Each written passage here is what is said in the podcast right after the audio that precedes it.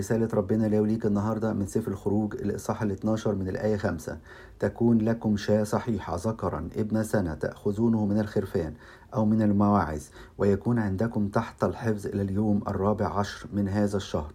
ثم يذبحه كل كل جمهور جماعة إسرائيل في العشية. هنا ربنا بيديهم مواصفات خروف الفصح. أول حاجة أول حاجة شاه ذكر. هنا هو طبعا لأن المسيح لما تجسد جه في صورة رجل لأن هو آدم الجديد آدم الثاني.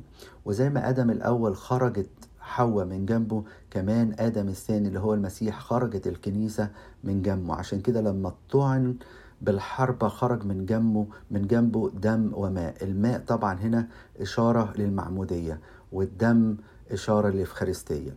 كمان لازم يكون خروف الفصح بلا عيب. وهنا أشار للمسيح الذي كان بلا خطية.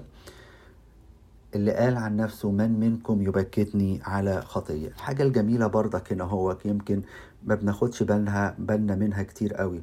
إنه إنه كان خروف الفصح يحفظ إلى يوم الرابع عشر من الشهر.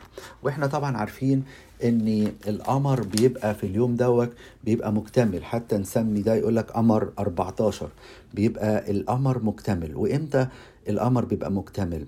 نلاقي إن القمر ده أصلا جسم معتم لكن بيستمد نوره من الشمس. ولو وقعت الأرض بينه وبين الشمس هنلاقيه بيظلم. وهنا خلي بالك عشان تنور وتاخد نور المسيح اللي هو شمس البر اوعى تخلي الأرض بينك وبين المسيح. اوعى تبص على شهوات العالم وأمور العالم. يا ريت كلنا نكون مثل القمر منورين على طول زي قمر 14 باستمدادنا نورنا من المسيح.